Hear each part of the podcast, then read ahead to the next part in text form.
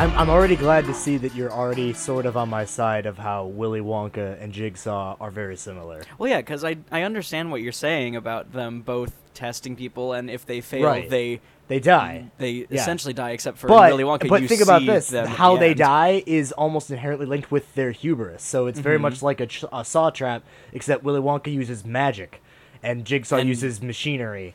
Yeah. Uh, and think about it like this: after all of the test subjects, quote unquote, the factory tourists, Mm-hmm. okay, after all of the unworthy ones die, quote unquote, when they lose or whatever the thing, they they're dead. Uh, Charlie Bucket, who proves himself worthy, what does what happens to Charlie? He, he takes over. he inherits. He becomes Willy Wonka. He becomes. It's the a protege. cycle, exactly. It okay. Well, welcome back to Square Horror. I'm I- your Duke of Spook Danny. I am the master of ceremonies, Matt, and I'm glad. Like I was, I wrote this down thinking that you would be like, "Oh, you idiot," but you're like, "No, that's solid." no, that that makes sense. I understand that thought process. I'm I'm still on the high from the uh, the Jigsaw episode. How I just blew everybody's fucking mind. I hope. I hope that I blew their minds with my outlandish but like kind of sound theory. And when we watched like, it together, you're like, "Yeah, now, I can understand that one. Yeah. Um, but that doesn't matter anymore. Oh, In that ilk, oh, so we're sorry for the long as fuck episodes of late. Um, we might even end up dividing them into two parts, Mm-hmm. uh, just because they're so fucking long, uh, and that's mostly my fault. Um, so I'm gonna say I'm sorry, and that we're really glad to be over The the, shit that's gonna make me bog down an episode with theory for an hour. It's good to just have a plain, fun Saw movie. Yes. And yeah. that's that's what Spiral. Spiral is absolutely. Uh, so forget everything you know about Saw. I know it's asking a lot. We just spent upwards of ten hours talking about it, Oh, but Lord. forget it. Uh, and throw on Spiral instead. Uh, the most easily paced, relaxed, but agonizingly brutal Saw movie in the franchise. Uh, as most people probably know, it's the brainchild of comedian Chris Rock. Um, Spiral is a Saw movie made by a Saw fan about Saw if Saw had happened but wasn't connected to this Saw. Are you following? I read that and I still barely follow it. We'll get more into it later, but unlike its predecessor Jigsaw, at least not on paper, officially yet, uh, Spiral is a self-professed adjacent bubble movie. It is its own thing. All that we know is that all the Saw movies have happened, but this is happening just kind of over here Elsewhere. at the same time, or later. It doesn't. It doesn't fact, matter Yeah. uh, which I think is cool about it because it doesn't matter when it is. It Mm-hmm. could be decades later. Yeah. Um, yeah, you know. uh, So I lost my place. Uh. Uh, so yeah, the I mean the subtitle of it is the Book of Saw, which we've mentioned before in our run, where they explicitly wanted to say that this is linked with Saw, but is not Saw. Mm-hmm. So, by seemingly changing locations, uh, police departments, the mini city ecosystems, and killers, uh, Spiral cements itself as a reflection of the franchise that spawned it. The movie remembers its roots while not being limited by all the previous canon and its rules. It makes its own rules, uh, and that leads to a few surprises. Um, namely for me being uh just like I have a whole section about it, but like this movie is fucking very brutal. Yeah. Like it is I would say that like the most brutal Saw movie, like hands down. Probably, yeah, because everything feels so visceral in this movie. You know, I think part of that might be just because they it's not filtered anymore and it's Mhm. more real looking. yeah, Uh, the cinematography in this movie yeah. is really gorgeous. That was one thing we'll talk about with uh, Dar- Darren Bousman. He was excited to come back doing something different. Mm-hmm. But as we talked about, you slap a filter on this, and it's Saw Two. Yeah, like it's absolutely. It, like it's shot very similar, and I really like that. Mm-hmm. Um, which is sometimes why the movie feels a little bit like it's two movies like in a in an eclipse with each other because the writing is not very Saw. It's Yeah. very regular. Chris Rock improvised most of his dialogue, Mhm. uh, or at least just wrote it himself. So it's very stream of consciousness, very like regular conversation, but it's shot like how Saw is, where it Yeah. seems like it's not real, it's this removed thing. So Chris Rock, as I mean, probably everybody knows Chris Rock, right? Yeah. Uh, I know him from when I was growing up. I loved Everybody Hates Chris. I loved Madagascar. Yeah, Madagascar. He's in. Uh, he's also in Grown Ups, uh, and he's evidently a very big Saw fan. And we'll get into which that. so cool. yeah, we'll we'll get into that now. So, Chris Rock obviously has been big for many many years. Mm-hmm. So he had like the clout to, you know, get something going that he wanted to really be a part of and make himself. So he contacted the studio, not the other way around. They were he was like, "Hey, I would like to make this." And they put him in touch with Mark Burg and Oren Koules, who Twisted Pictures. Mm-hmm. They then contacted the writers of Jigsaw, Josh Stolberg and Peter Goldfinger. Uh, he was like, "Hey, let's make this happen. Like, let's let's write a movie." So they then decided that we're gonna just kind of like you know Chris Rock had his idea of what the movie was gonna be coming in. They have ideas about it, and they kind of just worked until they got they met in the middle. Yeah. and then they would even rewrite it all together, like if they needed to while they were shooting. If they were like, "Nah, this doesn't make a lot of sense. We can rewrite dialogue." That's nice. Um, which is it seems like oh that's stressful, but it is. But you know the main character in the movie is Chris Rock, so Yeah. if he's gonna write any more dialogue, it's I mean It's for him. it's for him anyway. So Chris Rock normally is in comedies clearly, so this is his first horror movie. Uh, he's he's not bad. I mean I know No. a lot of people want like are curious as to like how he is. He's not bad. Um, some scenes are weird, but you know it kind of makes it. It's not like a horror comedy, but like there are moments There's definitely where like comedy moments in there. but yeah, but they do it in the same way that like in comedies where like if someone says something weird in a comedy, it's like mm-hmm. just like accepted. If you say something weird in like a normal movie, it, that people are like, why would you say that? But in this movie, they kind of just ignore it, almost like it is a comedy. yeah. like he'll just say weird shit, and they'll be like, "Yeah, professional police officer, this is how you talk to other people." Um, so, and, and that doesn't mean that it's bad. That's just his approach to it is, um, he said on that one bit, I, I think it was uh, when he came back and he was like, that was just a diversion. Yeah. So he, after he like did that big emotional outburst, he like looked in the camera and was like, lest anyone forget, I was in Pootie Tang, so I have range. Which I love that he just drops that Oh, yeah. after at the end of a take. Well, and he was um he was in New Jack City, which is a movie that he references in the movie. And I'm like, did you just reference a movie that you were in? And like, they probably didn't even know. They probably didn't even think about it.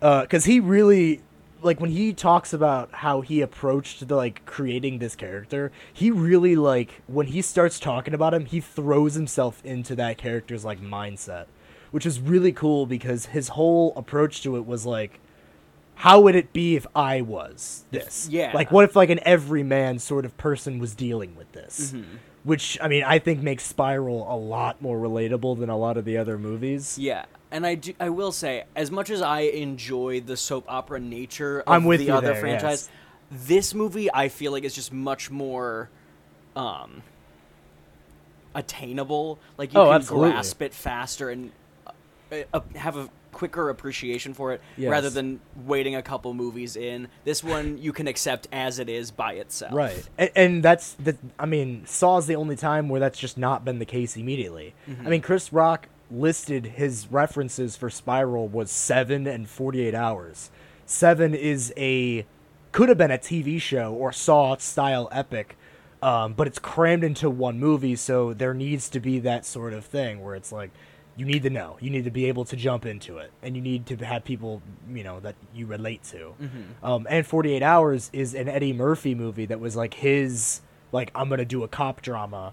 Um, so like he's paralleling that very well, and a lot of the character, a lot of the cast was saying that they were really excited to do movies like like a movie like 48 hours because they're like there's not been buddy cop movies that weren't like straight comedies or like straight dramas in like decades so this is a cool way we can like you know like him and and detective uh shank his his last name is weird i can Yeah, never pronounce it But like when they're driving around, they're just talking. Mm-hmm. But like it's not like Training Day where like it's intense shit. It's not like Beverly Hills Cop where it's all jokes. Like they're just talking. They're just They're just two men talking. Yeah.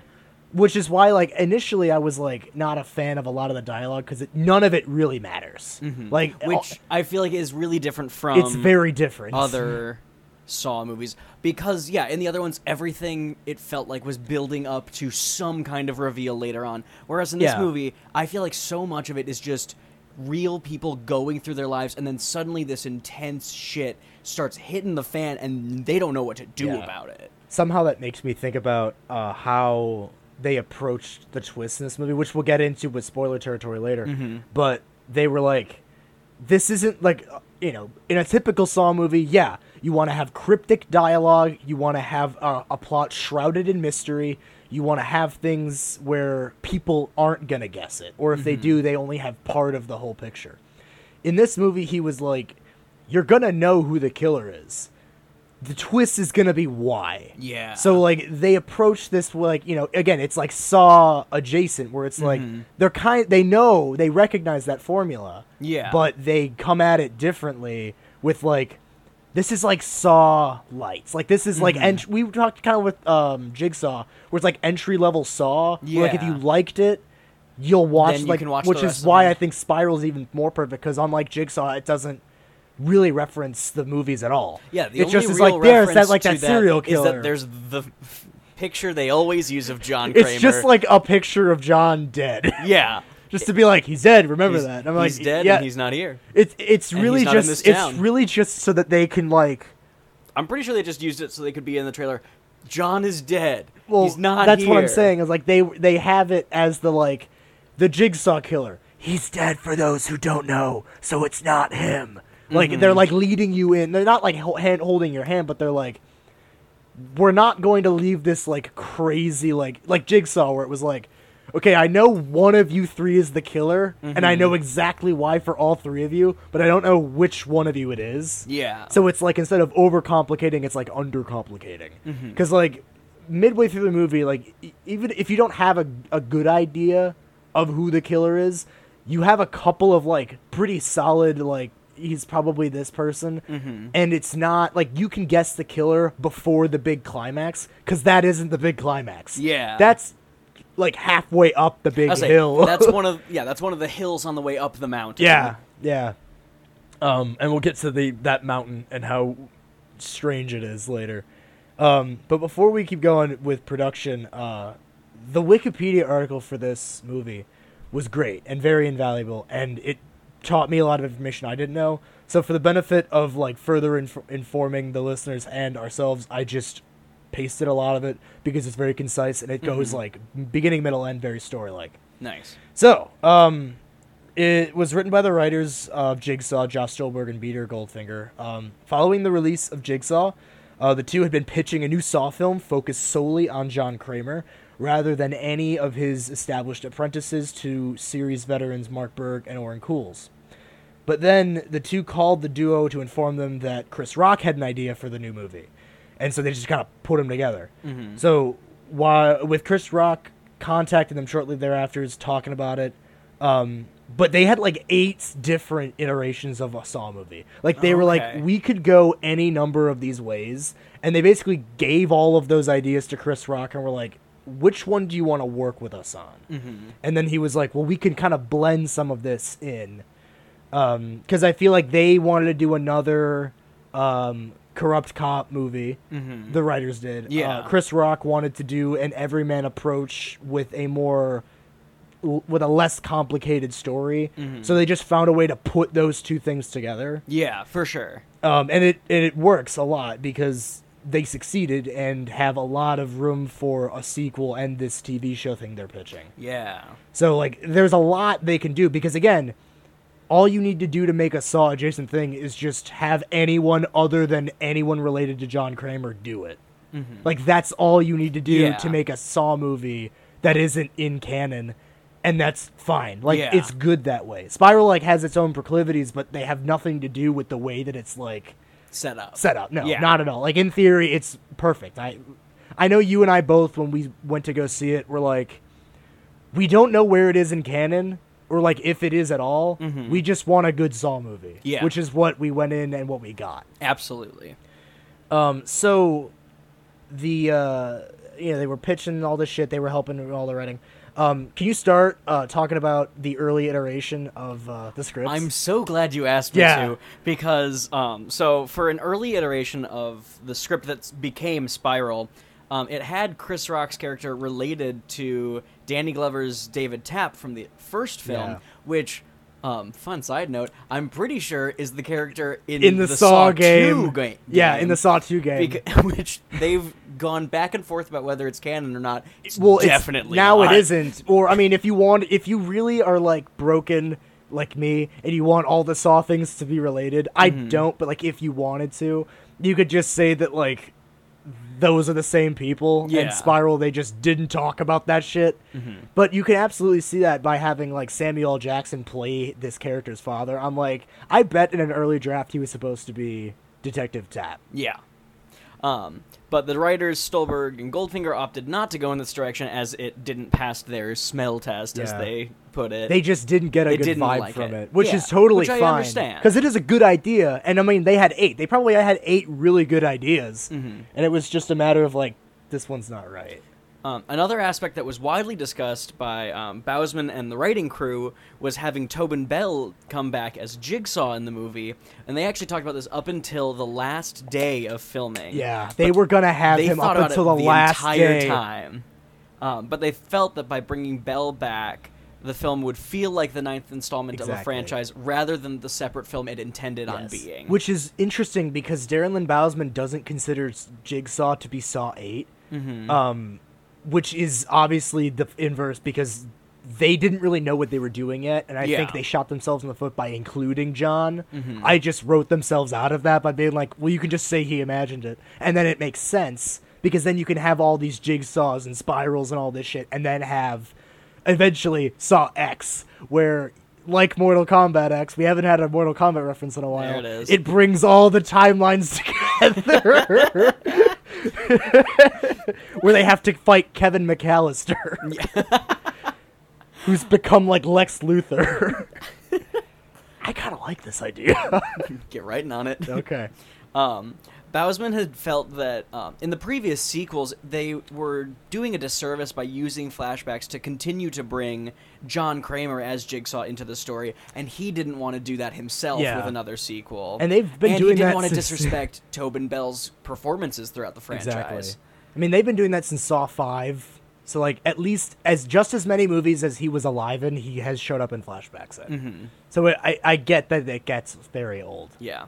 Um, also, an idea that Darren Lynn Bousman considered in using Tobin Bell in Spiral was to have Bell sing a cover of Johnny Cash's "Hurt" during the credits and ending sequence, Mm-hmm. but he dropped the idea for finding it too gimmicky.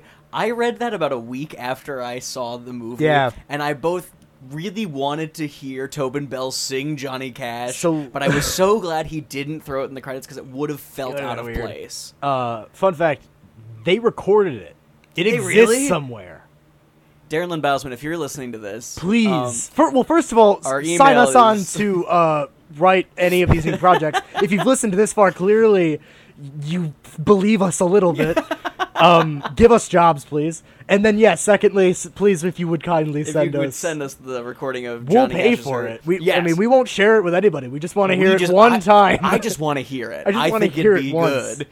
um, I, I don't know if I mentioned this on the show before, but over the summer I had a buddy at the theater um, who had done he had lived for a while in LA, kind of just working on various like movies and stuff, Mhm.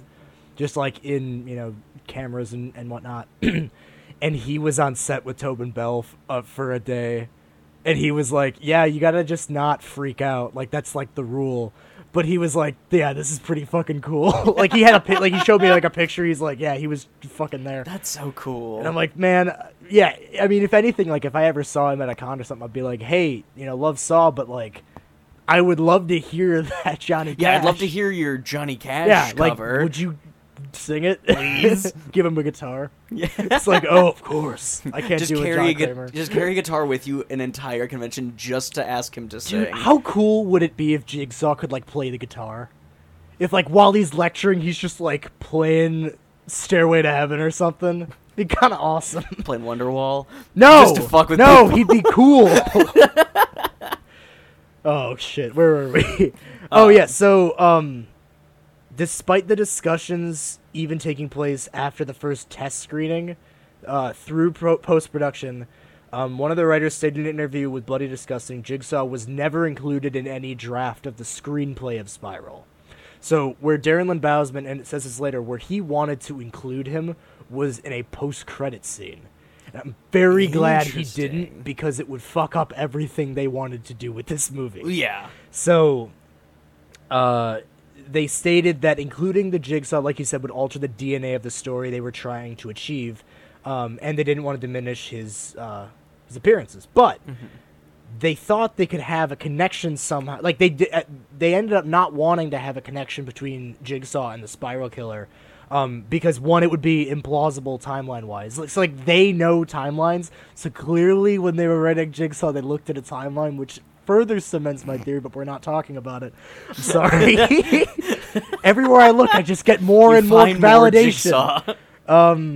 So, but they wanted to, you know, one of the earlier plans were having this after credit scene where John Kramer would meet a young version of the killer and bond with him, um, possibly giving him the puppet he later uses as the Spiral Killer, Mr. Snuggles. which we'll talk about in a bit.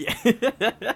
Um, it would form an intricate relationship like those present in the first seven movies, but it was ultimately decided it, to not film such a sequence before to, in- to they were going to include the Johnny Cash cover instead. So it was like after the third or whatever thing, they're like, "Fuck it, we just won't do anything." And I'm glad they did that. I'm glad that they went with their gut and they were like, "No, this doesn't feel right." Like I've, I've been getting that a lot throughout all the production of people saying, "This is good, but." It's not what we want. Which is why I think Spiral was like so special because like James Wan and Leigh Whannell were producing it. Darren Bousman was directing it. The guys that wrote Jigsaw are writing it. You know, ew, but you know it's it's fine because Yeah. they're all doing this thing together. Say, it's a every group- it's a new group exactly project. every facet of Saw is come together, and it's spearheaded by a fan Mm-hmm. who wants to make a movie. So it's like it was all the perfect ingredients, and I mean I don't know if I was just I like psyched myself out with hype because I was like Saw, and I didn't think like hey now it's not Saw it's a different thing. I think that's why when I came out I was like oh I, I feel empty, but I think it's just because I like dis I like disappointed myself Yeah. because the movie is good. Mm-hmm. Like, despite what people that say, the movie is good. I don't think that people that are viewing it a, a certain way may enjoy it that way. Um, they can't just say that it's torture porn this time because the people that made it were like, "Hey, um, we know it's really brutal, so we're gonna dial it back." yeah. This was Darren Bousman dialing it back. And I want to get into that with uh, introducing that Darren Bousman is directing this movie again. Yes. Uh, we mentioned it before. Uh, he did Saw 2, 3, 4, and now this one. Mm-hmm. So as we know, Darren Bousman is, uh, A huge theater. yeah, nerd. he's a big theater kid. Um, and uh, he left Saw to do that, to follow that. He'd make Repo and to make uh, Devil's, Devil's Carnival, Carnival and, and Carnival. Hallelujah. and other weird things that he's been doing. So, um, I- I can't believe this. Which I wish I knew earlier because I would have been like, any doubt in my mind that this movie would be good would have been like totally confirmed. Mm-hmm. Darren Bousman turned down an opportunity to direct a Broadway show when Chris Rock called him to direct Spiral. He was almost there, and he said, "No, fuck that," and he went to go make Spiral. That's so Can you cool. believe, like, knowing what we know about Darren Bousman, that's like even crazier. now I want to know what show he was supposed to direct on Broadway. It's probably what, something weird that would have been awesome, and I hope he gets I, to do I that say, I someday. hope they just delayed it instead of throwing a new director onto the project. Well, I mean, clearly he has the experience. He's done mm-hmm. live theater before. He Mm-hmm. Did like a touring thing that was like kind of like Devil's Carnival. Um, I think that's what Repo initially was, and then well, yeah, because Repo was think- initially the Necro Merchant's Debt. Yes, it was that. Which was a live stage show that was shorter, Yes. and it embellished into what became Repo. And yeah, that was where he really got to. Fl- I forgot about the Necro Merchants. theater nerd wings. No, but that was the thing is that he's like you know, he's a big director, obviously, but I think he also really likes directing stage, which Yes. is cool because I want him to do more of that. That would be really cool. oh, Because then I would love to work with him. could you imagine if you're like, yeah, I got to work with him, but like not in a movie. Yeah, can you imagine if I just call you? Hey man, I just got out of my callback. Um, Darren was there. I I ugh, I can't even think about this. Cause oh man. Anyway, so part of the appeal for him turning down a Broadway show and returning to the Saw universe, uh, his first time since 2007, was the opportunity to change things up visually. So as we talked about on the first three episodes of Saw, and even into the 4th uh, they're shot very of their time, have filters, you know, they're very weird looking. So Darren Lynn Bousman wants to get rid of that. He used the help of cinematographer Jordan Oram. And uh, honestly, I think it's great because you put a filter over this movie and it looks just like Saw 2. mm-hmm. It's uh, the same how it's shot. And I love that. I love that he's consistent. Yeah. And how good it looks without a filter. I was like, it looks really polished, It's- especially in the beginning as we're getting these really interesting establishing Yeah. shots until it starts to get grittier as the killings continue. Yeah. I feel like that's something that ha- isn't something that's touched on very often because for most of the Saw franchise, the movies just look grimy and gritty because they're in the midst of that story rather than finding a new beginning again. You know what I just thought of is they, um, all the lighting in this movie is from a source that is not, um, you know, a, work light. It's not Mhm. for filming that they've lit, lit the room. All the interior shots because it's like the middle of summer. You can like this. You can smell and feel this movie because of how hot it looks. Mhm. Like it is so like gross looking, and like I get sweaty just looking at it yeah. um, but like they do that very well with lighting too. Yeah. Where there's a lot of stuff outside. Saw has almost never done that. Mhm. Um, even with Jigsaw, it was in you know it was in the day, but it was inside, um, more or less. yeah. Um, with this, it's a lot of it is outside. Um, anytime that it's inside, it's all light from like far away windows Mhm. or and I, Darren Lynn Bousman can't help himself. A lot of those are like a different palette of light. Like um when after the uh the the wax waterboarding trap, he's walking out of the the hallway and it's a green light. Yeah, and I'm like saw two. Or like towards the end when he's in the warehouse and there's those red lights and those are the only lights, so it's just everything is just highlit in like a Mhm. red neon. Uh and the the poster, like the poster of the movie is just like a bunch of like warm dark colors and it doesn't look saw at all. It looks very Mhm. sleek. It looks very mod, like it looks like a modern art, like Yeah. something like that. And it's very cool because I was like, nothing about this says Saw to me, and that's interesting. Mm-hmm. Like it wasn't like Jigsaw where I was like, this feels like Saw, and then watching the movie, it was like, it feels different. This was marketed different. It's different all around, and you're, it's supposed to be. Yeah. It's very good for that. So, um, you want to talk about when he got his first scene with their uh, with uh, Samuel L. Jackson, who, by the way, is in this movie. Yes, Samuel L. Jackson is in the cast of this movie. Um, and one of my favorite things I've heard Darren Lynn Bousman talk about this movie is he was really excited because the first line that Sam Jackson had to say in his movie was Motherfucker. And he- hearing that just on set like made him get chills, He- which yeah. is so fun. But um, Darren Lynn Bousman was also unsettled when he filmed the first scene with Sam Jackson um, because he was telling um, the actor what to do for a shot, and Samuel Jackson just turned to him and said, "No, I'm going to do something else he instead." said, "Nah," Yeah. which is even worse. and um, Bousman is um, quoted as saying, "My butthole puckered." You know what's so funny is like all that shit we talked about on Saw 3, how he's just this like obviously like big theater kid like Mm-hmm. energy on set and Samuel Jackson is just like, "Man, fuck you." And Yeah. he's like, "Okay." like shut him down.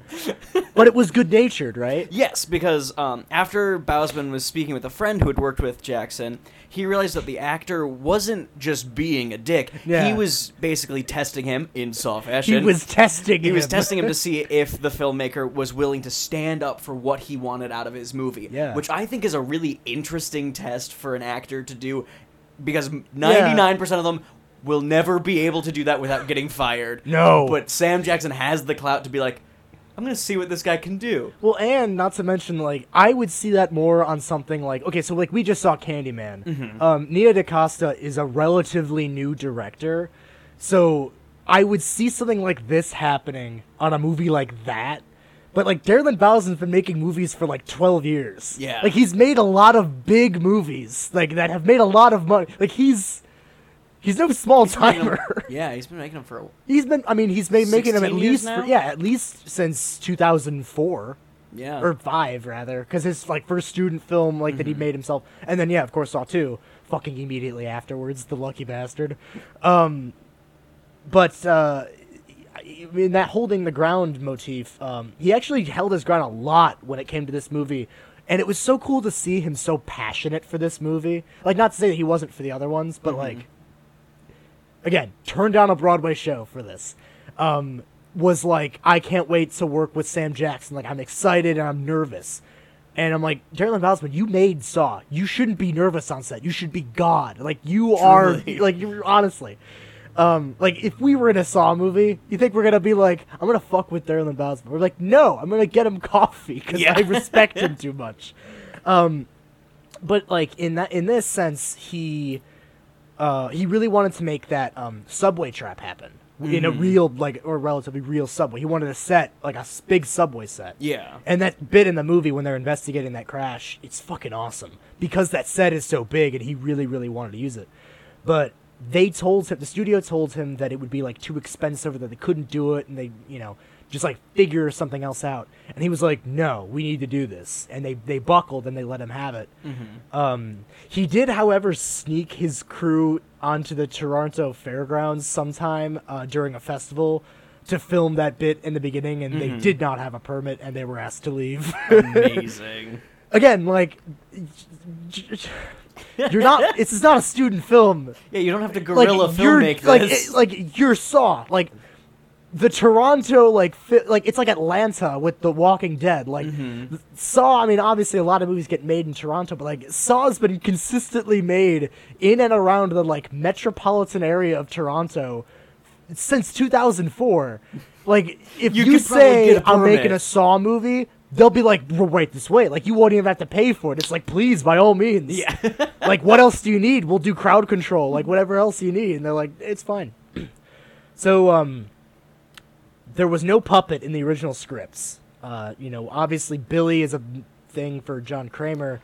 Uh, this killer is not related to John Kramer, but Darren Lynn Bousman insisted that there would be a puppet of some sort. Which is actually really interesting before we get into the new puppet, because recently, because I'm a nerd and I am involved in all things Saw these days, Who? har- look who you're talking to. uh, recently there was revealed a deleted scene with Sam Jackson and a Billy puppet was filmed at some point for this movie. Okay. And scrapped because it doesn't Yeah, it doesn't make sense timeline wise.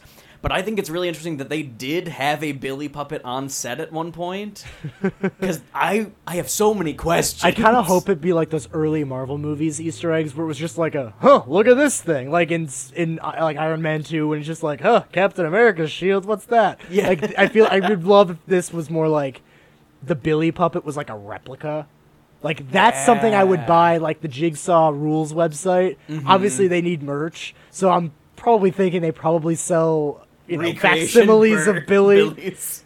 I, I'm gonna I'm gonna buy that. I'm gonna say that's in canon. I I approve of that. I think that's hilarious because it is in the like killer's den before he finds the new puppet yeah. called Mr. Snuggles. Mr. Snuggles, Oh. which we've talked about on the show before. Uh, I don't really like its vibe. It's too scary. He's creepy. it's in like in the trailer. I'm like, oh, it's a marionette with like it's a. So I don't know if we actually talked about it, but it's in the fashion of the like jigsaw aesthetic. It's got a pig head, Mm-hmm. but it's not like a pig mask. It's not like the uh, and the the same goes for the killer, I guess. Yes. You know the the jigsaw proteges wear a hollowed out pig head that is like there's blood around the eyes and there's human hair attached to it. Like it almost doesn't look like a pig. It almost looks like some kind of weird mutant. yeah. This killer wears a straight up pig mask. Yes. It's just like the head of a pig. And the puppet is like like a cartoon pig, like a Porky Pig, how like the head is like like Mm-hmm. Piggly Wiggly, Yeah. but like Nightmare Piggly Wiggly. It's Nightmare Piggly Wiggly with a gun in its hand. Well, because it's dressed like a police officer in Mm-hmm. you know in the I wouldn't say quite as antiquated, but you know the the general antagonistic term for cops historically has been for pigs. Mm-hmm. So it, it just totally it's just a fun coincidence happenstance that Saw is already intrinsically linked for some weird reason with pigs. Yeah. And like this is the only time that like it makes sense that there's pigs Truly. involved. Um, remember that? Oh, you were t- we were talking about when we watched it, like that big fucker pig they had to use. yeah, in that like pickup truck, giant pig in the like a full sized hog. that apparently it was. I think it was a fake pig. It but was fake, but it weighed like the two to same. three hundred pounds. Yeah. and they had to try to load it into a car and then have it fall out just right. and they had to keep like pushing it back to like, and they do that like fun like comedy thing where like they push it up. And like slam the door so it like doesn't So it fall doesn't out. fall until so they that yeah it. exactly. So like oh man I I wish he was out there by himself like pushing it in. Darren Bousman like everyone's just like laughing at him and he's like no I got Guys, it. it's not funny. Just someone help. No, he's like, no, no, I got it, I got it. Leigh Whannell's like this fucking loser. I can't do an Australian accent. Um, so Mr. Snuggles is a marionette pig cop, um, and uh, in in in conjunction with that is the voice that is used. So, like the Jigsaw killers of yore, uh, this killer also has weird audio distortion on its voice. Uh, just like its puppet, it is way scarier than uh, the voice John uses, um, because it doesn't sound like a human. Yeah. it sounds like a computer, but also like a weird, like ugh, guy. Mm-hmm. Um, so they were gonna use Tobin Bell's voice originally, but they said it was too iconic, and they were gonna. They didn't want to use it for this new puppet because it would create continuity errors. Yes. Um, an early draft featured Jigsaw's voice, only to then be revealed to have been a digitally altered version of the voice. Uh, and the story originally had all the speeches as actually being past recordings of Jigsaw's voice using words in different orders to show that the Spiral Killer had digitally rearranged the words to create different tapes. That Kind of fucking like Jigsaw, which you already did. You can't use the same you twist can't twice. do this again. You guys already made that mistake. Yeah. Don't like I, I gave you the pass. Don't fuck it Don't up. do it again. But again, I'm glad they were like, no, that doesn't work. Like Mm-hmm. we can't do that. Um, they settled on a computer simulated voice. Um, Bousman went through numerous voices of men and uh, men, women, and children. Uh, and the final voice used in the film was selected only two days before finishing the, uh, finishing the sound mixing. So no one, when they made that movie, knew, what, it, would sounded sound like. like. until they saw the movie. That's which cool. is fucking horrifying.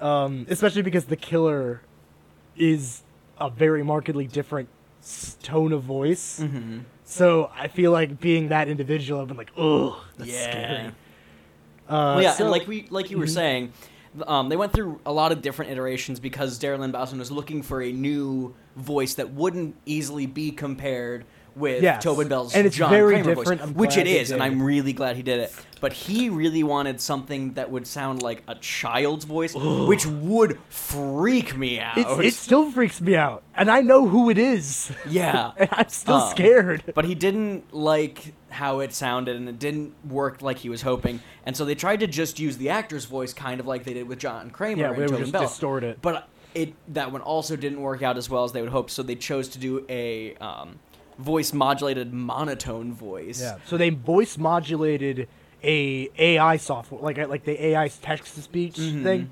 So the person speaking was never alive. So I guess that's just extra creepy. I, like, I really like that because I think that's a really interesting way for a new Jigsaw killer to be able to continue that. Because suddenly you just send that out on a jigsawrules.com blog post, and then anybody who's anybody around the world can suddenly start being that new killer. I'm so glad that you're also creating like extra webs of my massive conspiracy. that like all of this is connected. I'm no. We're in too deep now. We've been talking about this for too No, long. and we're we're so close. Yeah. um, So the working title of this movie, and I remember this uh, ever since 2018, it was The Organ Donor. Uh, and I've been hearing since early 2018 that Chris Rock was in talks to make a Saw movie. So we we were plugged into it from the beginning, from the first meeting that Chris Rock had with Lionsgate to be like, I want to make a Saw movie. Um, and within relatively a short period of time, again, because they had eight scripts, and Yeah. Chris Rock already had like a relative good treatment of what he wanted to do. Uh, that was the bit I glossed over earlier. Um, they set to work on the or- organ donor in uh, like the spring to summer of 2018. It was set to come out in May of 2019, but um, a little thing called COVID. 2020. Uh, sorry, 2020. Um, but then COVID 19 COVID happened. happened, and, everything got delayed a yeah, year. it got delayed. It actually got pushed back to the spot that was originally going to be the release date of John Wick 4. Mhm. Was May 21st, 21st. 2021.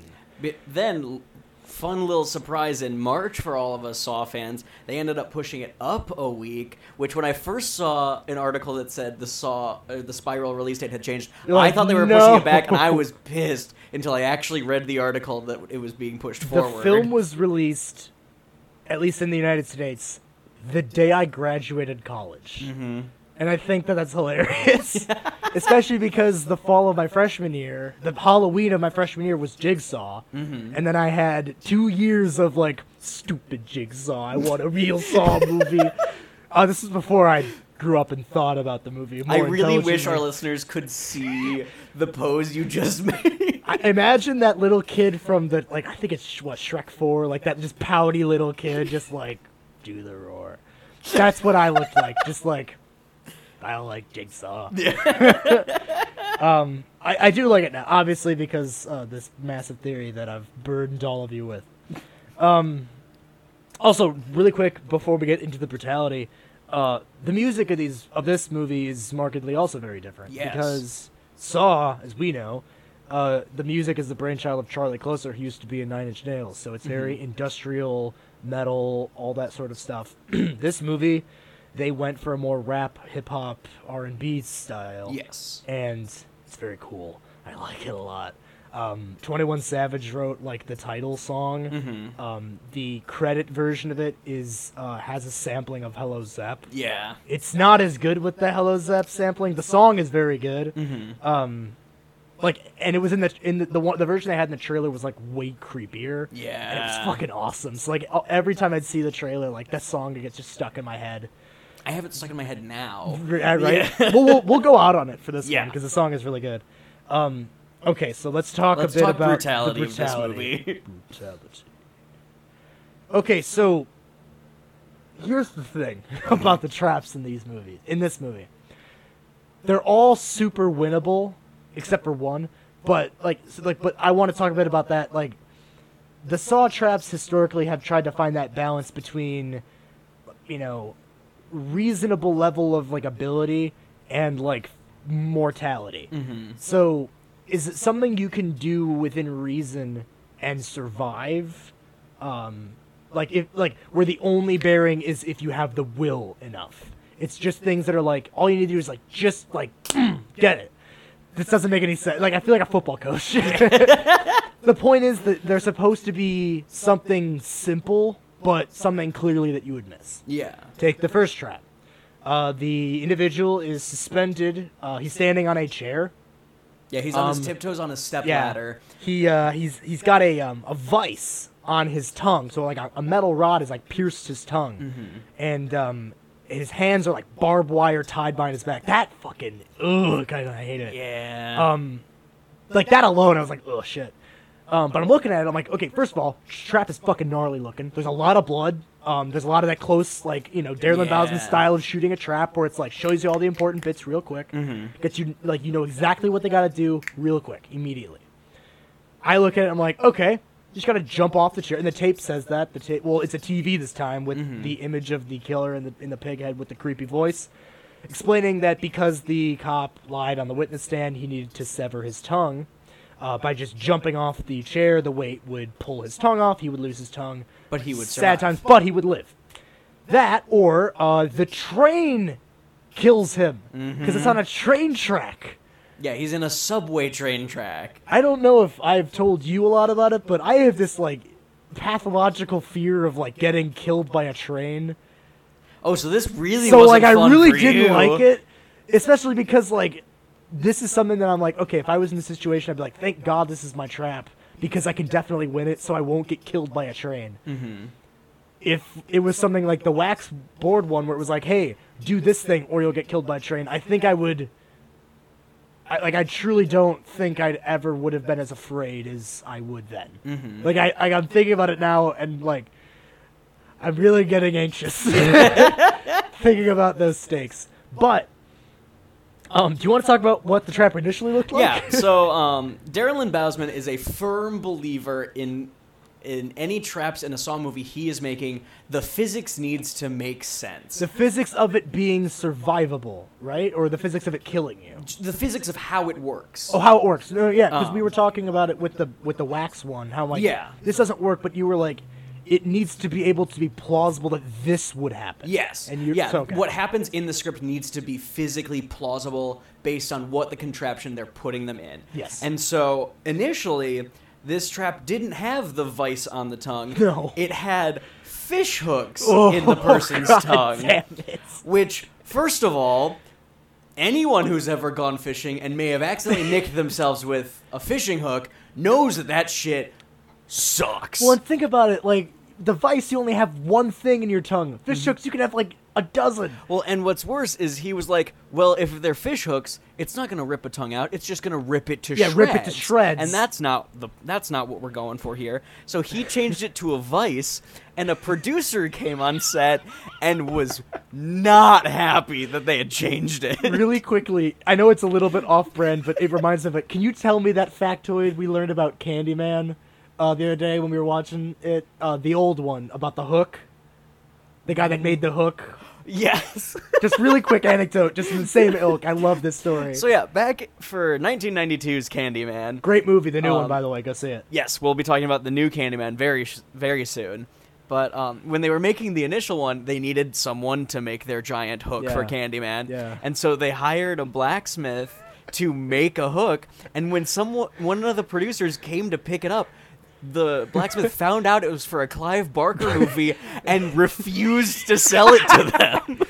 Well, If, for those that don't know, Clive Barker is famous for making Hellraiser, which we'll we'll get to one day because I picked up all the movies this summer.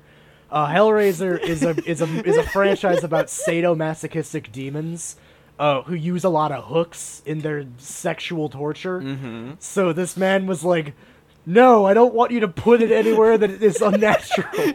just, what are you gonna do with this? so just hook?" like, this is for uh, Candyman. Yeah, yeah. Who's uh directing that?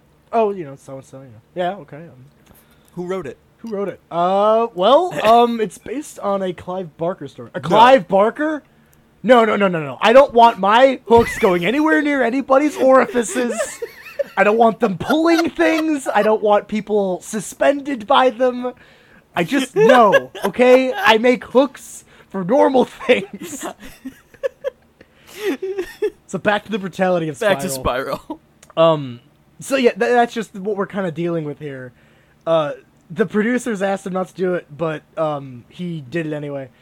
Because Darren Bousman, I think, doesn't understand like that he's disassociated from reality with violence. yeah. Because uh, I'm going to preface the rest of this by saying that Darren Bousman stated that in comparison to the previous entries, Spiral included less violence and gore, expressing the conviction that the gore and violence were the gimmick for him back when he was started working on the movies, but that both elements now serve the story, which focuses more on the character, tension, and fear, which is what we've said has been the whole franchise. So maybe he just didn't think about it until just now. I mean, he, granted, he was younger making those movies, Yeah. and we know how much of a little psychopath he is. Um, clearly, Yes. um, in a good way, obviously. Um, but it, I think that element works well here because the killer in this movie doesn't really doesn't like dirty cops. That's why they're targeting them, and there's a reason for it, obviously. But they obviously because they're not a student of John Kramer, they're not really as into the message, and we'll get into that message later Yes. on. Um, but clearly he wants these people to suffer a lot. So I, I think that that also works in in the director's favor to be like, yeah, it's about this character like knowing what they did was wrong, but do they have this like the heart to beat it? And I'm like, yeah, that's the theory of all of Saw. It's just now it's in it's not wrapped up in some kind of like philosophy. It's just simple revenge. Yeah. Um so that being said, um Let's there was a trap consisting of someone getting their face cut off, and it had to be cut from the film in order for it to receive an R rating from the MPAA, as all previous attempts resulted in an NC-17 rating, which is pretty standard. Mm-hmm. Um, I think that was the death of a character named Detective Drury, whose death they basically cut for being too violent. So that's probably what this one mm-hmm. was. Uh, because there's a lot of characters that I'm like, I feel like they just didn't have time to kill all of them. And one thing I was really intrigued by, Dar- I read an interview or I heard an interview on a podcast with Darren Lynn Bousman after it had come out, Yeah. Um, where he mentioned he was kind of glad that the trap Got ended cut. up getting cut because now they can make he more. has an opening for this character to be more or Yeah. less involved as he so can he just chooses. make you know he can just do the you know the original Saw trilogy thing where it was like okay all the characters are there we're just gonna spotlight them movie to movie, Mm-hmm. which I would dig because then that would introduce a whole new generation of people to Saw. yes. So the skinning scene was eviscerated by the MPAA uh, to the point that they only showed it in like s- near still images, Yeah. um, and deservedly so because they were just straight up skinning a person alive. Like that was the gist of that scene, um, and I'm so I'm glad they cut down on it. The opening trap was we talked about with the fish hooks. Um, they cut the whole character's death. Uh, and I'll cap this off by saying that Darren Lynn Bousman's favorite trap in this movie is the wax waterboarding trap, which we'll get into We'll get on the there, run. but, oh. But, uh, God, I hate that trap. okay, so the cast luckily is quite short. Uh, as we talked about Chris Rock a lot. Um, Samuel Jackson, obviously, most movies that have come out in the last 30 years, he's been in. Yeah. Uh, he's Nick Fury, um, Res- not Reservoir Dogs, Pulp Fiction, pretty much a lot of you know Quentin Tarantino stuff. Um, Detective William Sh- Who? Yeah. Who is um, Chris Rock character's Yeah. partner? it's his, his junior partner. He's played by uh, Max Minghella. Uh, I know him from The Handmaid's Tale. He's very good in that. He's been in the Mindy Project. I think he's like the boyfriend on that show. Okay. Uh, and he's also he was also in the Social Network like years ago. Oh wow. Yeah. um, Captain Angie Gar- Garza, who's the head of the department. Hmm. Um, uh, it's kind of cool. Um, the part was initially written for a man, and they were just like, "No, she killed it, so she gets it," which is awesome That's nice. because her gender is like only one time is it ever like part of a joke, but that joke is my favorite joke of the movie, and it's not because she's a woman; it's just the circumstances of the scene. um, so she's been in a lot of what I would consider like the square audience stuff. She was in Riverdale, Teen Wolf, something called The Gates, which I think is another like MTV or CW show. Okay. Um, so the meth dealer that uh, Chris Rock goes to get uh, information about is uh, a magician by the name of Chris Ramsey, whose YouTube videos help teach Darren Lynn Bousman magic tricks. He's literally Jimmy Woo from fucking WandaVision. Where he literally was like, "Oh man, I think that'd be cool to learn," and he just like found this guy on YouTube, And and, then he was in like, classic us fashion do was you- like, "Hey, do you wanna do a movie?" person I like, in, like, do you want to be in this movie?" And it's just some bit part, um, especially because they just beat the shit out of him. in that part. Yeah. So um, let's get in the movie notes. Yeah. Let's do this. Uh, the beginning of the movie has a cold open trap, but it's a cold open scene that goes into, Into a a cold trap. open trap. Uh, it's fun for Saw to kind of change it up Mm-hmm. right off the bat, but still kind of relatively stay the same. The tongue trap is fucking great. I love it. It's a great trap. like Yeah. it's the traps in this movie again we'll get to the the wax one later and it's just a little problematic which is probably why i'm not sold on it but the rest of the traps i think are fucking amazing mm-hmm. like they're just so like, good This movie probably has some of my favorite traps of the entire franchise, just because of how interesting and yeah I just think they're so they're so original They're, they're so, original. new. After in being nine movies into a franchise, you don't expect these Yeah. really interesting new contraptions to be a part of it. well that was my first step at least back a couple years ago in accepting jigsaw was like okay, some of these traps are fucking really cool. Like that buzz saw, like the the buckethead one, the laser collar. Those are all really cool traps. Yeah. Um, so like again, it's cool that they can still find. Again, I think it's just because Darren Bousman's fucked up that they're just like we always have like traps that in previous movies were just like too gross, and like now we're making them because like other shit has come out and like people can handle it. Um, I, so it it's not a very positive note when I wrote it down, but I don't know why I wrote it that way, but. Uh, I said that the voice was both kind of dumb, but it's also very creepy because it's just not John, mm-hmm. and like that's both like not threatening, but also really threatening. Yeah. Because it's very just monotone, very as is.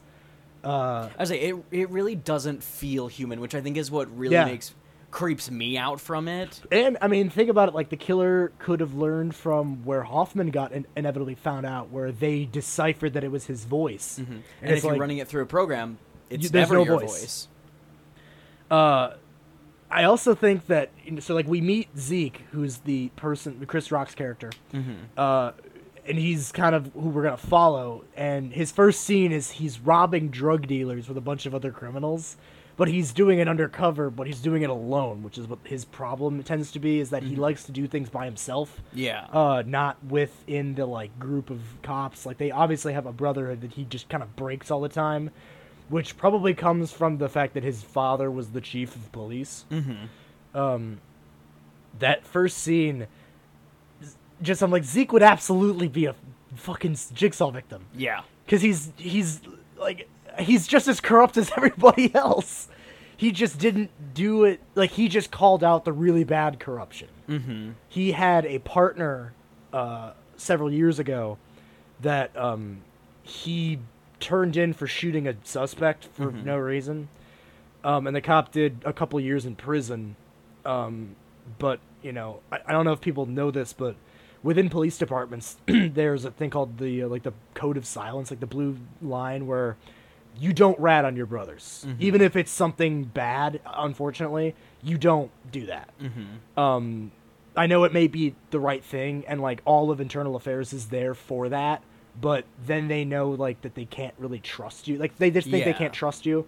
So Zeke, who's already an outsider, becomes more of an outsider because he turned in this cop to the point that it got him shot, Mm-hmm. and he's like, okay, now fuck these guys. They're just gonna let me get killed. Fuck them. I don't want to Yeah. I don't want to have anything to do with them. You know, but as soon as this killer starts killing people and they learn that the first victim, the tongue trap, is a cop Mhm. and it's Zeke's like only friend. Like the rest of the cops hate him except this guy Boz, Yeah. who fucking dies.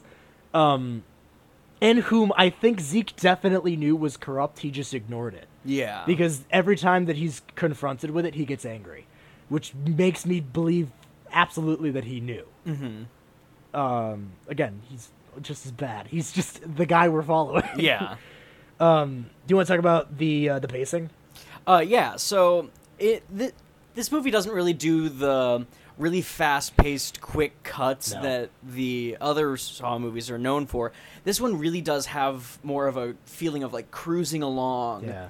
Especially in between intense trap sequences or intense sequences with some kind of life or death Yeah. stakes. It really does feel like it's just traversing its way through in a very natural way. I think it kind of speaks to it. Like when we would get saw traps, um, either someone going into the room and seeing them or someone discovering them.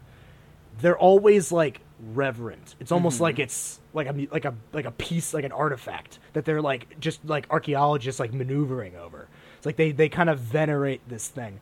But every time that they move to these uh you know, like the trap itself, like the actual like scene where they're looking at the trap itself, they still do that. But when they're on their way to it, like that whole scene where they're walking into the subway to get to the tunnel, it's just this casual like following them as they're walking, as they're just talking about guy stuff.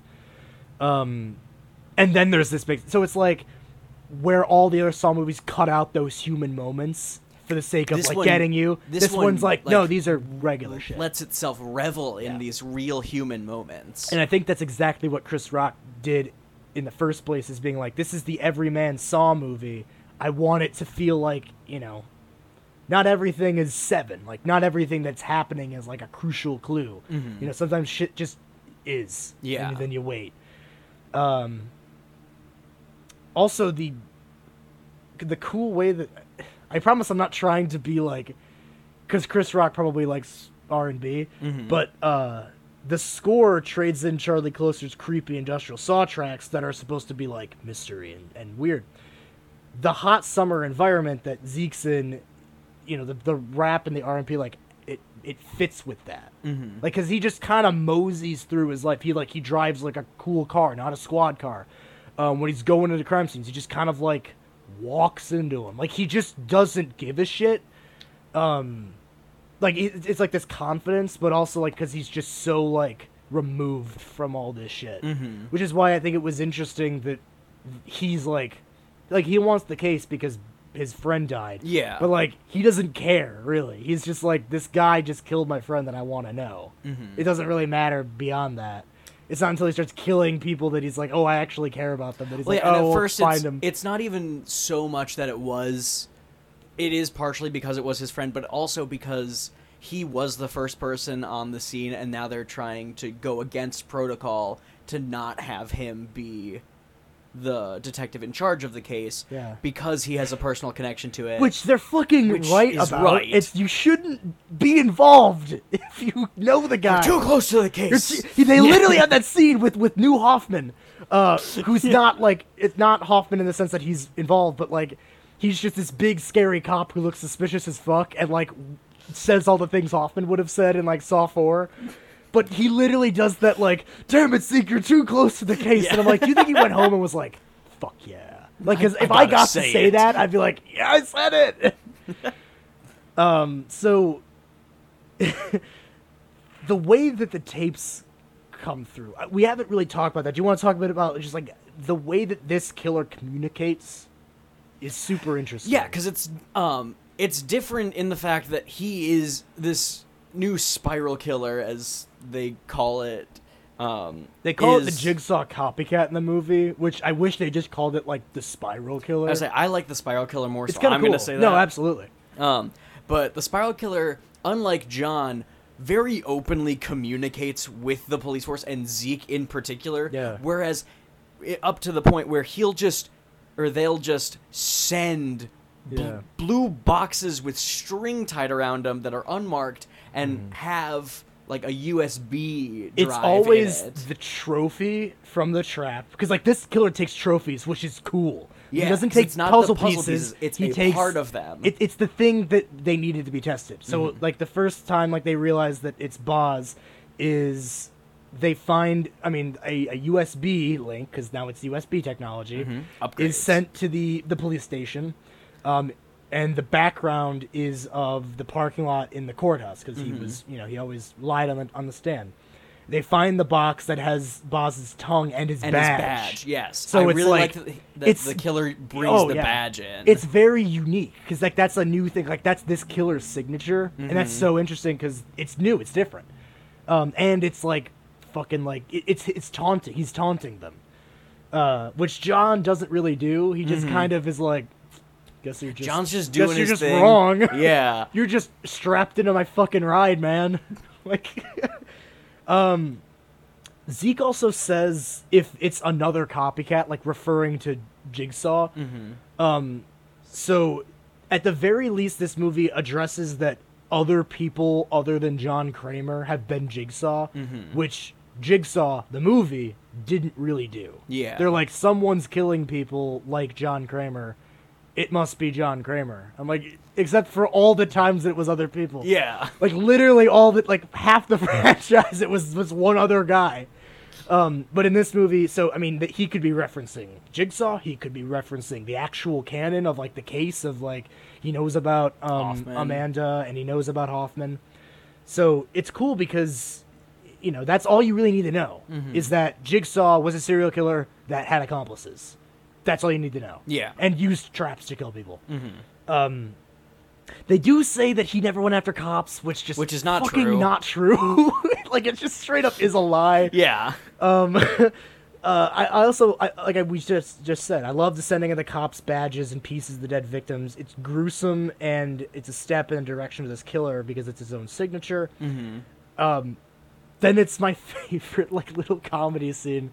So after um, they've like confirmed it's Boz and like Zeke wants to be lead on the case, Mm-hmm. um, he like makes a scene and then storms out, and the captain follows him. You remember a, a woman uh, follows him, and he's like, like fucking like I'm sorry, and she's like, let's get in here. Like the closest door is just the men's restroom, Mm-hmm. and I'm like, uh, fucking okay. Like he didn't question it.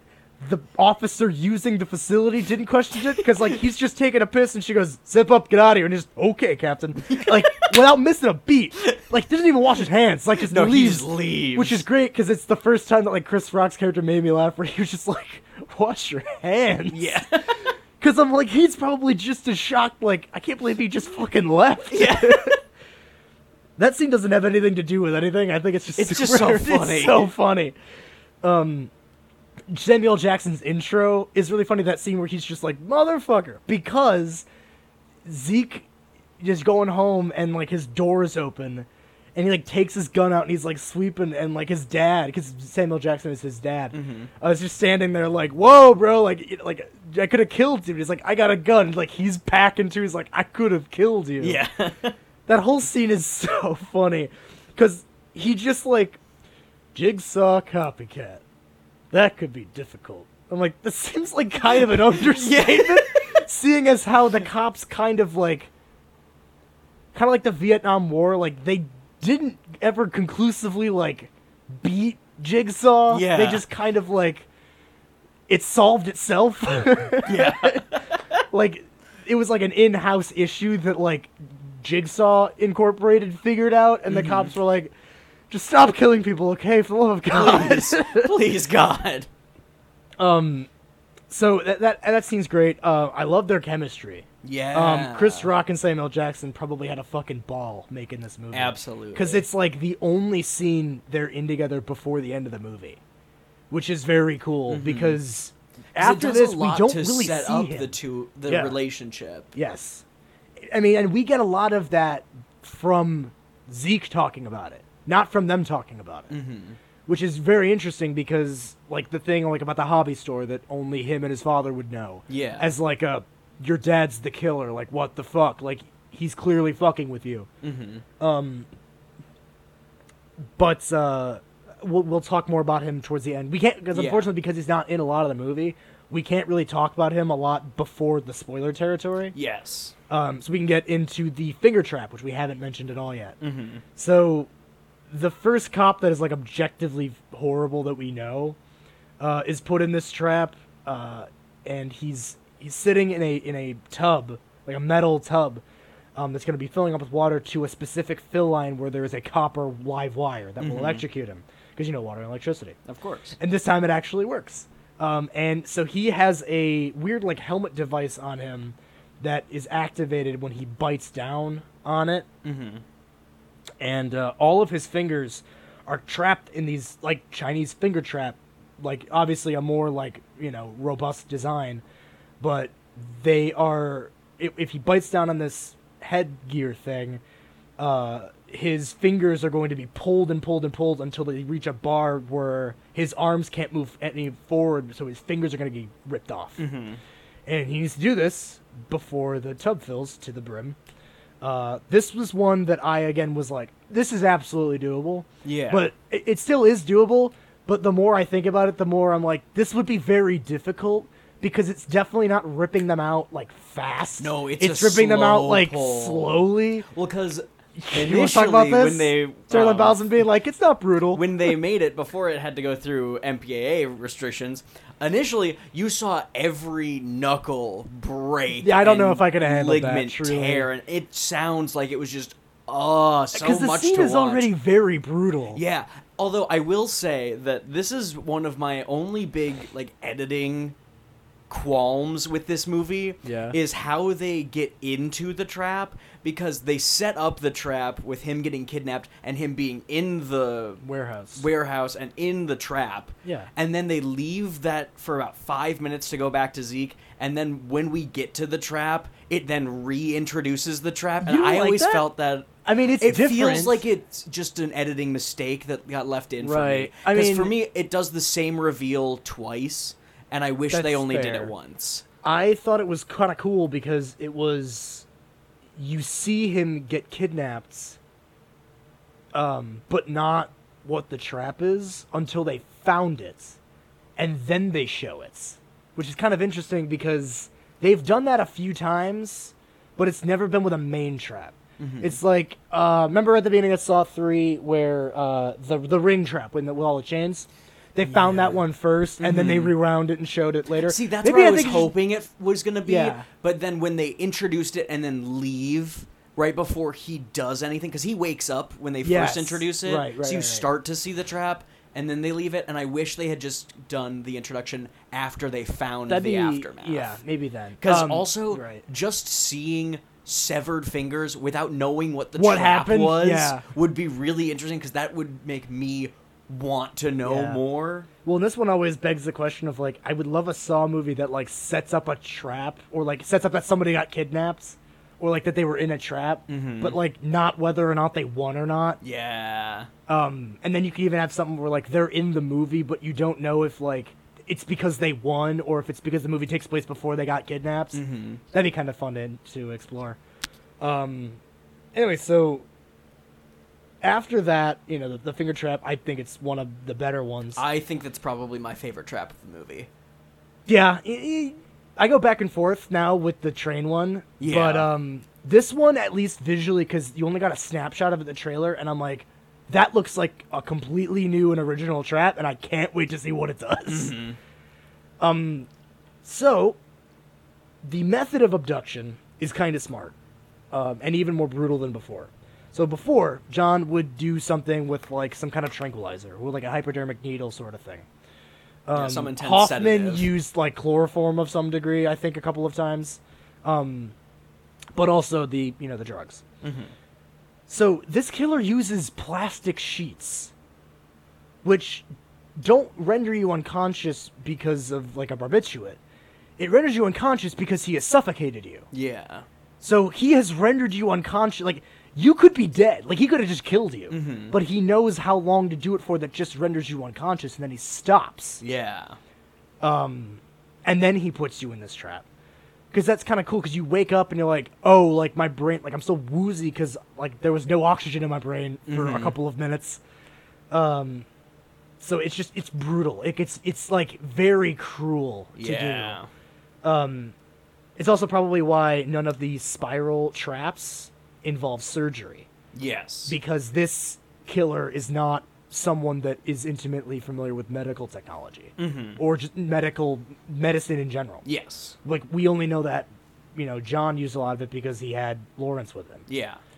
Uh, God, it's so good to just say that. Like I know we talked about it at Jigsaw, but like I could just say it now.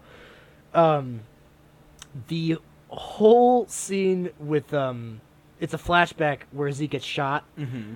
Uh, it's where a lot of his animosity comes from. That's also kind of hilarious to me. Because in the classic Saw fashion, if someone is younger, they put a backwards baseball cap on them. Yep. Um, they give him some degree of facial hair. John had a soul patch. Uh, and um, this is where Zeke gets shot. And we find out that the cops, like, n- he radioed for backup. The cops, like, elected to ignore it. And then he got shot. So Chief Banks, his dad, comes in and is like, "Oh, who was? Uh, I'm gonna call dispatch and find out who was closest to him and why you didn't show up, and then I'm gonna shoot that person." Well, yeah, because the big thing is that um, Zeke had radioed for backup three times in like eight Yeah, minutes, in like and eight no minutes, one was able no to be there. No one was there. And so he was, yeah. D- Chief Banks is pissed. He was pissed, and he just beat the shit out of the cop. Well, yeah. As soon as the trap. guy was like, "Okay, I did it," He's like, he "I did it." shoved his face against a wall. Um, it also the the following scene uh, when Zeke is trying to figure out uh, where the tweaker that was the reason that Boggs found found himself in the tunnels, like where he came from. Uh, so he was gonna go fi- talk to that meth dealer to figure out where this guy went. that whole scene feels like Saw meets The Wire. Yeah. because like that is a scene from The Wire, like that way of get of buying drugs. Mm-hmm. Um, and the whole scene is just like kind of hilarious because it's just like, wow, cops in a Saw movie like being cops. um, we also get another church support group, Danny. Yeah. This one is just Alcoholics a, Yeah, Anonymous this one now. isn't a survivor support. Yeah, it was group. almost a survivor support group, but nay. It's a very solid scene though between Zeke and his old partner, uh, whose name I can't remember. Uh, Pete? Pete, I think. Yeah, yes, Pete is his name. Uh, it's his old partner that went to prison because he shot that guy. Mm-hmm. Um, obviously, he didn't go to prison for very long. Yes. Um, and uh, got out. Was is living in the basement of this church doing AA, um, just to scrounge by. Um, that guy is fucking great. mm-hmm. Like the actor is so good at playing just this shitty cop. And he's kind of older too, so you know it's like he's been doing it for so long that it's like a different kind of shitty cop, like than what we have now. Uh, but their chemistry is also very good because like Zeke regrets it, and this Mhm. guy knows he regrets it, but he's like, "Bro, we had to do it." Yeah. Like this guy is of the mind, like again, because he's been doing it for so long, he's of the mind that like everything I do is justified because I'm a police officer. Mm-hmm. Um, I am a huge fan of the of the scene, the whole sequence rather, with the killer targeting the police head on. Very Mark Hoffman by attacking their headquarters. He Mhm. creates a diversion. He he hires someone to just like attack a cop. It brings all the cops over because they think it's the spiral killer. So Yeah. all of them leave, and then then he finds himself, you know, like he he figures out a way to get into the station so he can trap um Angie, the Yes. captain, in the uh, the they call it the wax, Wax waterboard waterboarding trap. trap. Which, first of all, if you're not already imagining something awful, you're not. That's you're halfway there. Yeah. So I wrote simply that Angie's trap is great but unfair. Yes. So the, the general point of it is waterboarding for those fortunate enough to not know what it is is uh, simulating drowning. So you put a cloth over somebody's face, effectively cutting off their breathing to like full on oxygen, Mhm. but they can still breathe through because it's like a washcloth. And you pour water over it, um, which simulates drowning, but no water is actually like a substantial amount of it is like covering up your face to like Mhm. make you actually drown. But you can't breathe because the washcloth is how you're breathing, and now it's full of water. Yeah. It's a particularly form of torture that I learned from the DC Spy Museum. They uh, Git Gitmo Guantanamo Bay classified as um, what was it, intensive interviewing.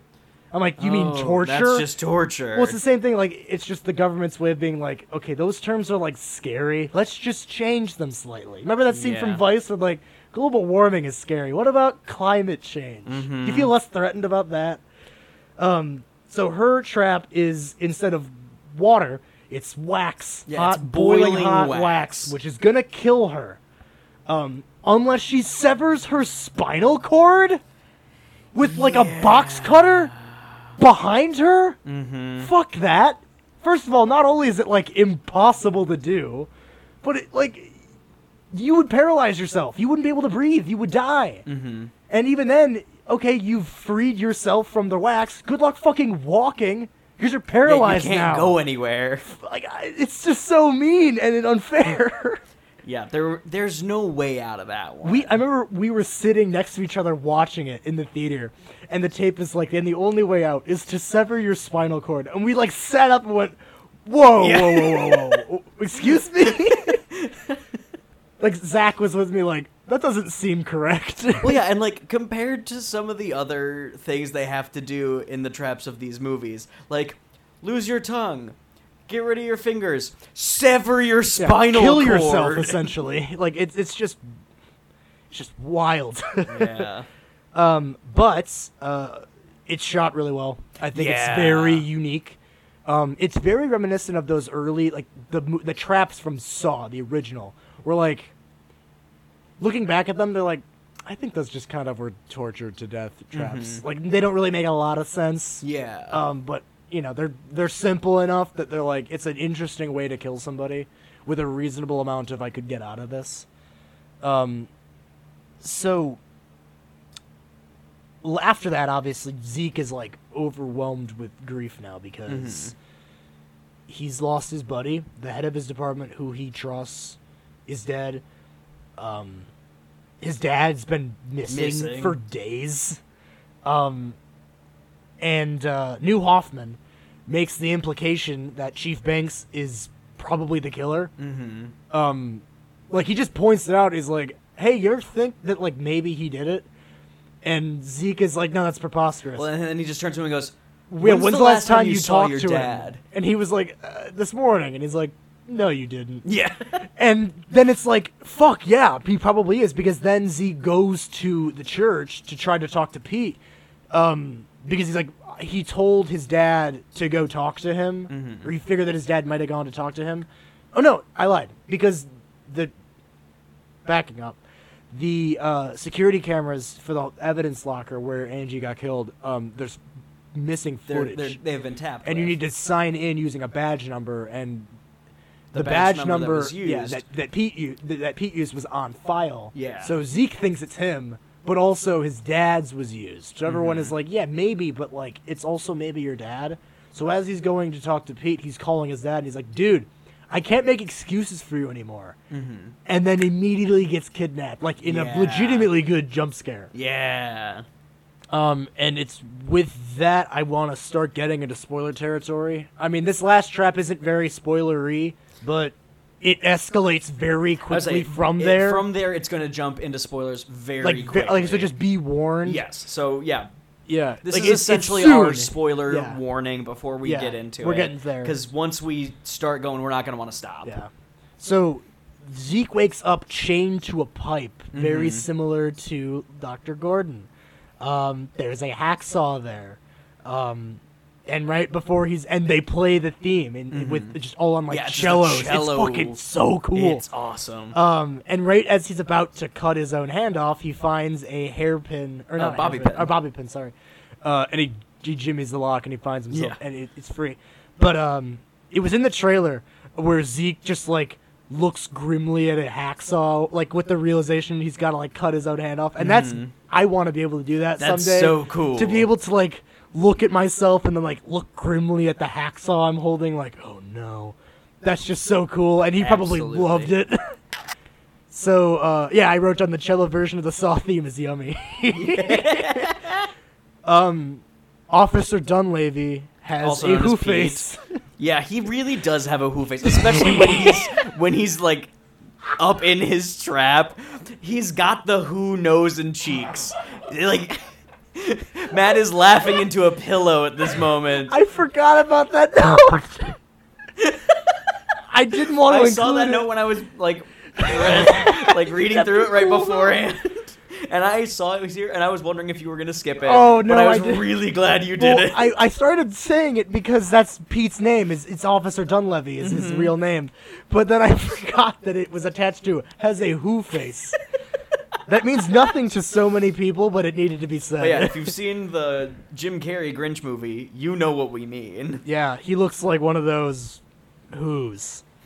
Um, but his trap was one that I remember, like, from the second they established it, I was like trying to figure out what it was, Mhm. and it wasn't until like it started, like that second that the glass shot out, that I was like, "Oh shit!" Mm-hmm. So the basement of the church has a glass compactor. I believe that's what that's called.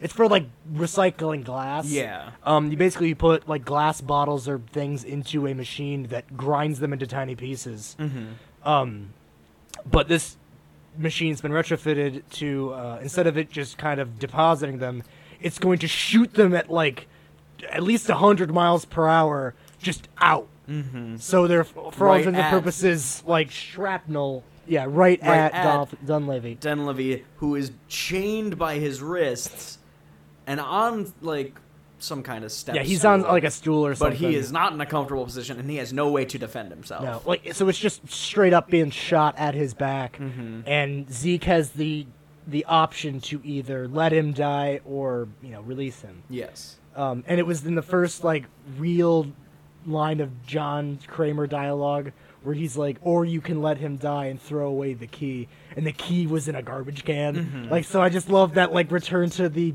escape room type riddles of the shit. Yeah. Um, in, in very much like a uh, a uh, a Jeff Denlon, he tries to save him, but you know, glass has been shot pretty much through his entire backside, Mm-hmm. so he's bled to death pretty quickly. I'm sure his internal organs are mincemeat. Um, but the trap is evil as fuck. Yeah. and it's very very cool. Okay, so now official spoiler territory. So Zeke goes to confront the killer, who is um, Detective Schenk. His partner. His partner. who had faked his death earlier. We didn't mention that, but that skinning scene that we mentioned earlier uh, was supposed to be that we didn't even really see a trap for it. We No, just kind of just saw the found this skinned body, and the the package that was delivered had a piece of skin that had one of his tattoos on it. Which So- was the name of his yeah, so. Zeke was able to identify number. it. Yeah. Um, and he was like, "Oh fuck, he's got this kid. You know, his wife and, and kid are you know now without him." Mm-hmm. Uh, but in the cool twist, like a lot of the movie, I was like, "It's probably this kid." Well, and like for me, in a It Saw was- movie, if the person's death isn't shown, yeah, I'm like, they're not. There's not dead. a like. There was no trap. Yeah. This person, whatever the fuck is going on here, like, There's whatever. something up. Yeah.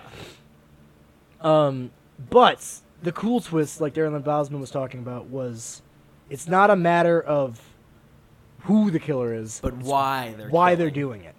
Now, when Max was younger, his father was murdered by Zeke's partner, Officer Dunleavy. He was the witness that he went to prison for. Mhm. And Zeke, they both watched it happen. Yeah. So um, Max was hiding, and he watched this officer shoot his father.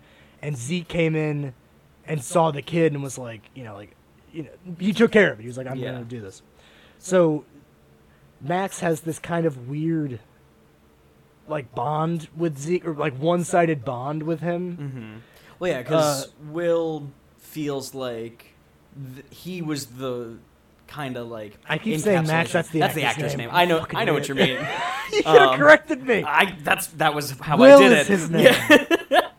um, but yeah, he feels that um, Zeke is the perfect one to use as his ultimate test of this department because he was the one who called out that corruption that sparked what he did. And I think it speaks to this killer's motive of, yeah, they can be corrupt, but if they do well and like make up for it, it's okay. Mm-hmm. Yeah. These officers were supposed to like confess. They were supposed to be like, hey, live without the things like the guy that got his fingers ripped off. It was because he just bold faced shot a guy Mm-hmm. on like I like. I feel like that's the nightmares people have about like police brutality. Is that it's Yeah. just this like simple like I hate you, and then he shot this kid.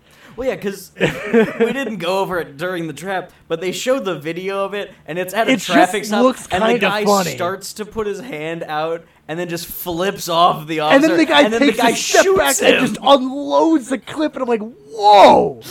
You know that you're being recorded. Like how? Like, the dash cam is going. Like how were you possibly going to convince somebody that you didn't kill this kid for no reason? Mm-hmm. But anyway, so his fingers were ripped off. He's like, now you can't pull the trigger anymore. yeah, So to have Zeke, he wants him to be his partner.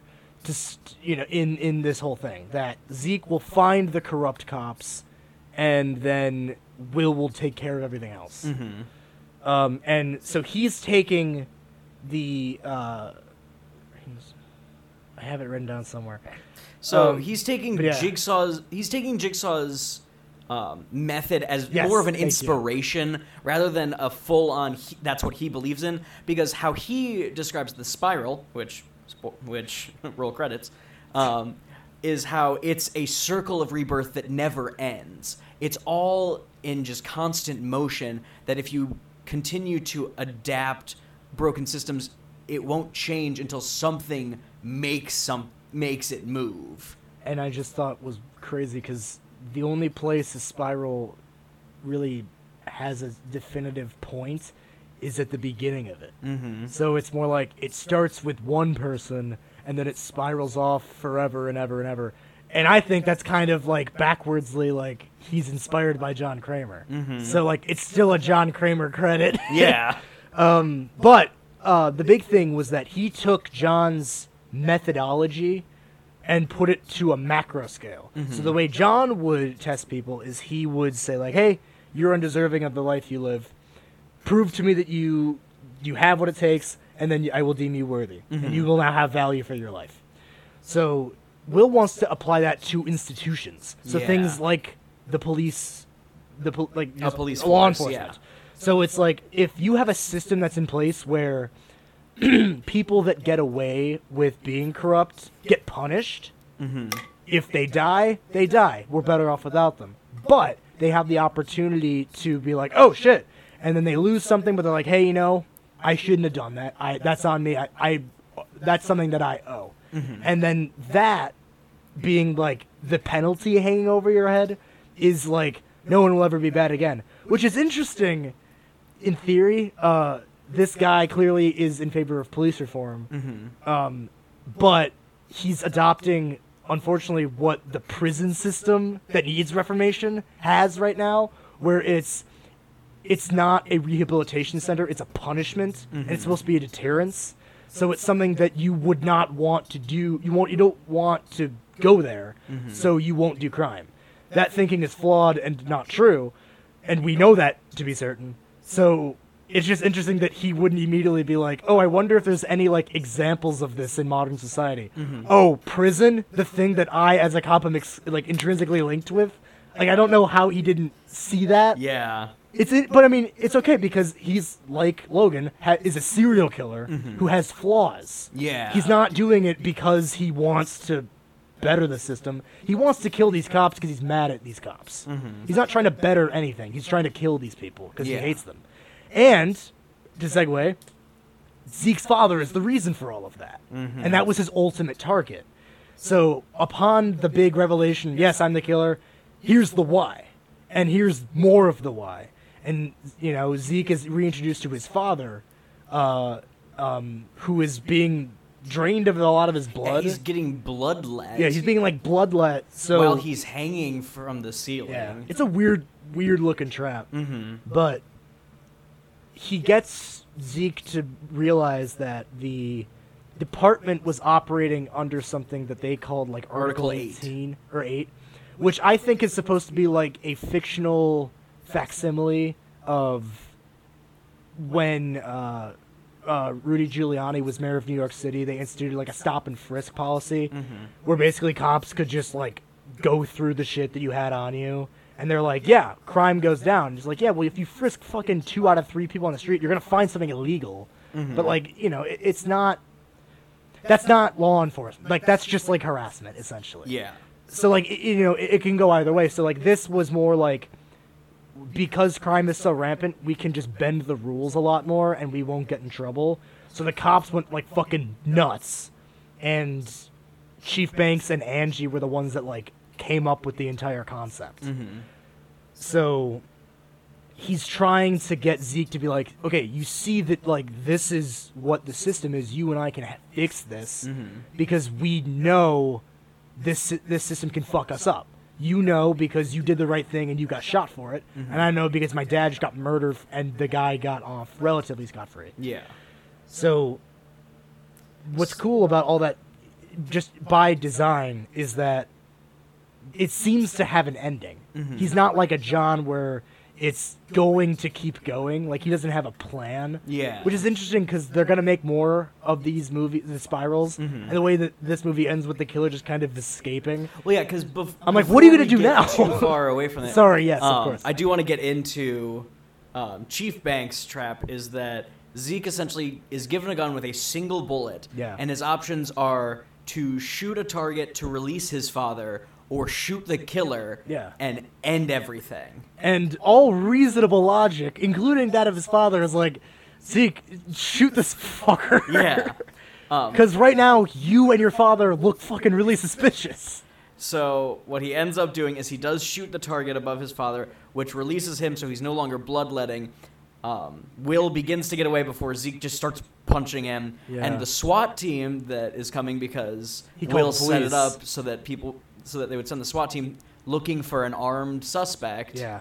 Are on their way into the room. They have their door cutter Yeah. that ends up cutting a wire that pulls Sam Jackson back up in a marionette pose, Yeah. much like Mr. Snuggles, which releases the same the fake gun yeah. attached to Sam Jackson's arm. So that's what they see when he's backlit Yeah. when they come in and they shoot him. the whole thing like it's very cool cinematically. I just don't buy it at all. Like why would they shoot him? Um but what is super cool about that is like they know the banks like very well. Obviously zeke is part of the department. Chief banks was the chief of police. But in that moment they just kind of it echoes just they're just like these are cops and these are black men. Mm-hmm. Because like as soon as they come in they see zeke they they don't even be like oh it's zeke our buddy. They immediately he's a suspect. Mm-hmm. Now i mean it's obviously not because he's black. It's probably because like hey you're probably the jigsaw killer Yeah. um, but it does have that kind of like this. This whole movie clearly is about police brutality and police reform, but it doesn't do it. It doesn't talk about race along with it, Yeah. and it doesn't even really do it here. It's just like I noticed it because it was something that obviously I'm primed to look for in just modern society. Yeah. Uh, but it, it's something that it, it's there, but it's not the whole point of the scene. Um, Darren Lynn Bousman uh, revealed that they shot a brief look of William's body hanging to help convince viewers he was actually dead, but they wanted to abide by the rules of the series, which means they could not show something that hadn't happened. Mm-hmm. So remember that book of Saw, the, the, the Saw rule book, the Bible? yeah. We just That's a one rule. of them. I oh, I love that. Where they're like, you can't have something that hadn't, didn't actually happen. Well, now I'm Which thinking about it. happened Only happened once. And it was a It dream was in sequence. Saw Seven, and yeah, maybe. Never mind. Maybe that's the reason it's in the rule book is because it was dumb. I think Marcus Dunstan and Patrick Melton were just like, "Fuck your rule book." Yeah. We wanted to make two movies, and you gave us one. we wanted to use this trap.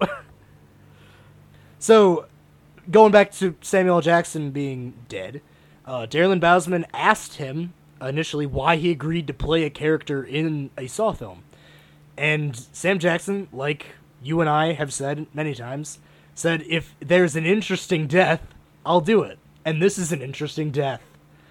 Uh, his character Marcus is shot to death by SWAT team after wires pull his arms up. The SWAT team think he's going to shoot them since there is a gun affixed to his right arm. Wires pull it forward to make it appear as if he was going to shoot someone, causing them to shoot him to death. That's a really cool death. Yeah. If you get to be in a horror movie and at all, you want to die. Yeah. Especially if you're in a Saw movie, because like you get to forever be like, yeah, I died in the Angel Trap. Mm-hmm. Like that's yours forever. Um, also, uh, my last note really uh, is just kind of like an afterthought. Uh, Mm-hmm. I had one with Saw Seven about like the future of Saw. I was I jumped ahead. Um, this is another one that's relatively new and still out there. That um, in May of 2021, right around the same time, he said like, "We're gonna make a bunch more movies. We just don't know when or how." Uh, Darren Lynn Bousman commented that discussions have taken place about possibly bringing back Costas Mandylor as Mark Hoffman in a future film. And I, boy, do I love that idea! I am so for that idea.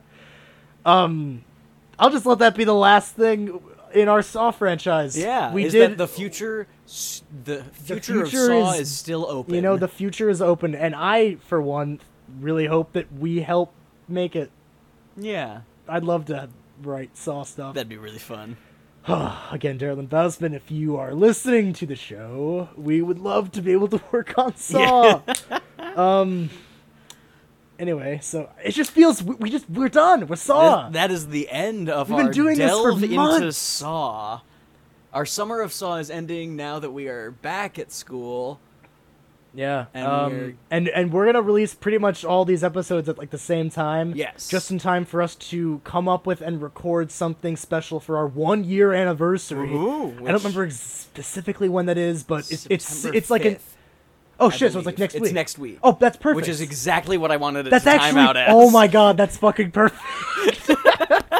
okay, so that's great. So we'll. So that means that we have all this week to figure out what we want to do for that. Mm-hmm. Um, and then we'll put that out, and then uh, I'm thinking next we're gonna do a little series about how kids suck. All right. You know, they just. They just kill you sometimes, man. Yep. And uh, we'll be we'll get back into kind of our A regular swing of things. Swing of things. Um, I don't even know where that's gonna, how that's gonna look. I feel like Saw has changed the way we've done the show. It really has. I mean, I kind of still like the the you know write ups. I think those are fun. Those are gonna be um, They really won't be as heavy with like lore or production. yes. But yeah, it's gonna be on a more traditional release schedule. Yep. Um, We'll have Schedules uh, al- yeah, allowing. we'll have just as many bonus episodes as we put out over the summer.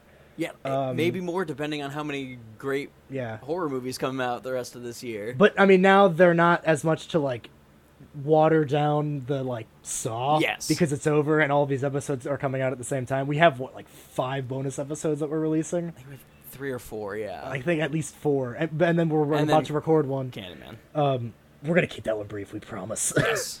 all right. Uh, follow our Instagram at the underscore square horror podcast. You can send requests and comments to our email at squarehorrorpodcast at gmail.com. Um, and uh, like I said uh, several episodes ago, um, if you have any comments or anything that you would like shouted out on the show, or Yes. you yourself shouted out on the show, just DM us. We'll do it.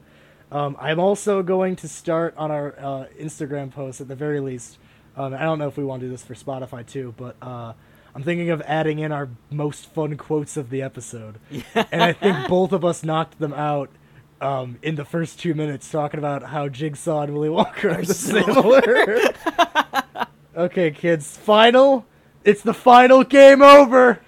Until next time, stay spooky out there.